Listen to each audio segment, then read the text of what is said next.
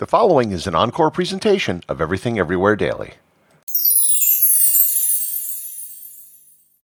The Mona Lisa is unquestionably the most famous painting in the world. Heck, it's probably the most famous work of art in the world. Yet the reason why it's so famous is due to an event which happened on the twenty-first of August, nineteen eleven. If it wasn't for the events of that day, the Mona Lisa would probably just be another painting hanging on the walls of the Louvre. Find out what happened to make the Mona Lisa so famous in this episode of Everything Everywhere Daily.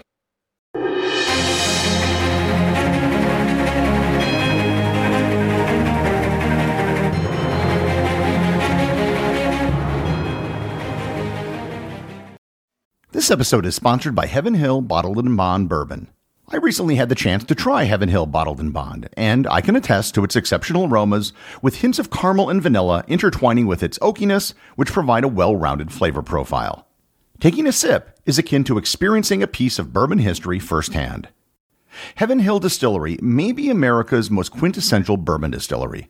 Established in nineteen thirty-five after the end of Prohibition, the distillery was established by the Shapira family and has remained a family-owned distillery to this day.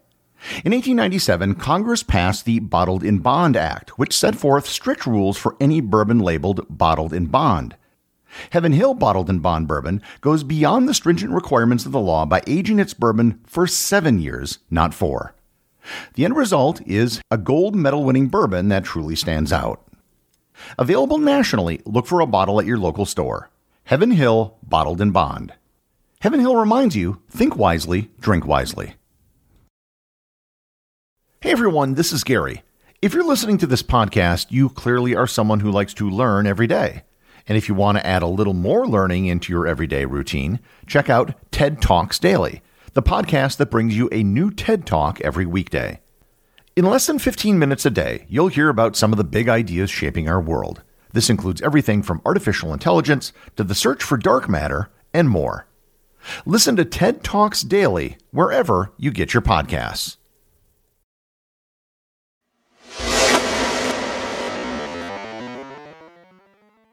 The Mona Lisa is perhaps the greatest painting by the artist Leonardo da Vinci. There are only about fifteen paintings by Leonardo which still exist, and there are debates as to the authenticity of several of them. The Mona Lisa, however, is unquestionably a Leonardo. The painting is of a noble woman from Florence named Lisa Gherardini. The term Mona Lisa just means the Lady Lisa in Italian. It is only known as the Mona Lisa in English. In Italian, it's known as La Gioconda, and in French, it's La Joconde. The painting itself is an oil painting on poplar wood panels. Leonardo worked on the painting for years, taking it with him in the last years of his life when he went to work in the court of King Francis the First in France. It is estimated that it was painted between fifteen oh three and fifteen oh six, but there are estimates that he may have worked on it as long as fifteen seventeen. The image is one of the best examples of his sfumato technique, which consists of very small brushstrokes to create very soft transitions between colors without any harsh lines. It is undeniably his masterpiece.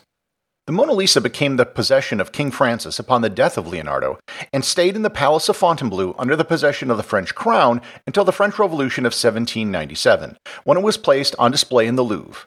It remains there until today, save for a brief period where it was hung in the bedroom of Napoleon. All of these things make the Mona Lisa a very significant painting, an important painting, and an interesting painting. But it doesn't explain why a portrait of an otherwise unknown woman from Italy is the most famous painting in the world. To understand that, we need to fast forward to August twenty-first, nineteen eleven. On that day, the Mona Lisa disappeared. It literally just vanished. It was hanging on the wall with several other paintings, and no one even noticed it was gone until the next day when it was discovered missing by the painter Louis Barad. There was a great deal of confusion at first. The museum thought that the painting might have been taken to get photographed.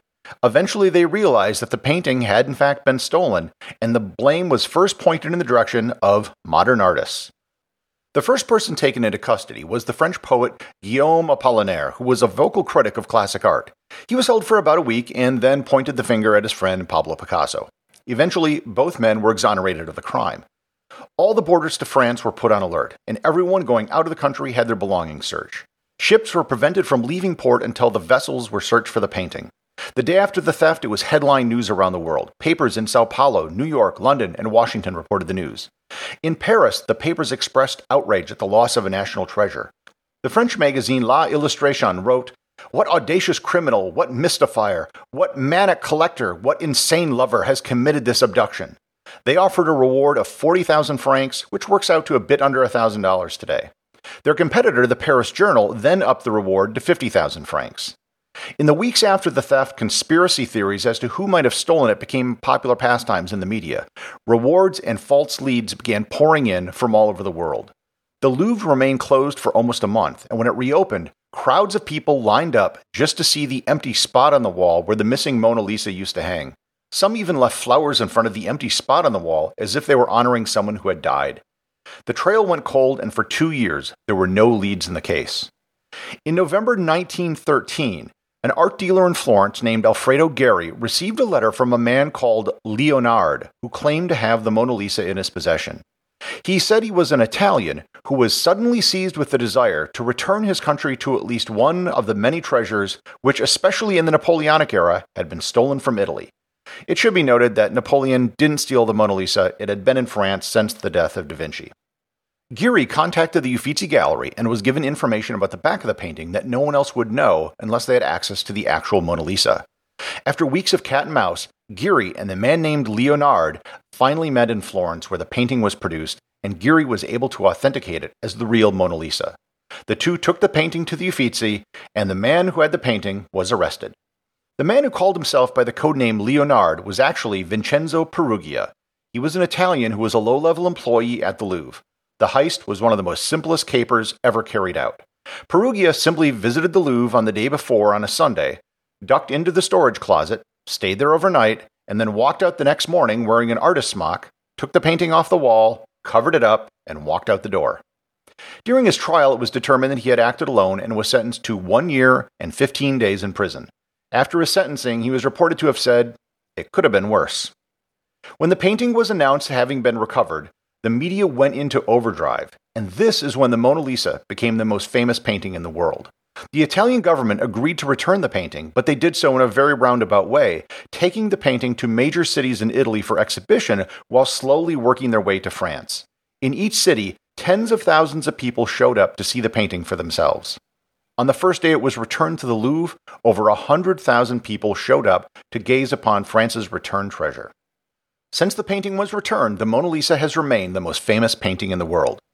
In nineteen sixty-two and nineteen sixty-three, the painting was on loan in the United States, where it was valued at over one hundred million dollars for insurance purposes, which would be worth eight hundred fifty million dollars today.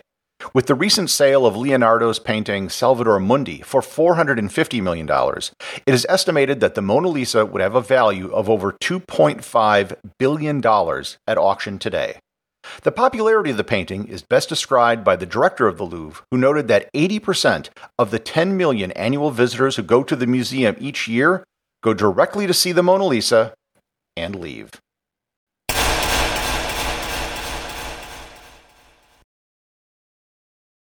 This is a brand new podcast, and as such, it can really use your support. If you know someone who is curious and you think would like the show, please share it with them.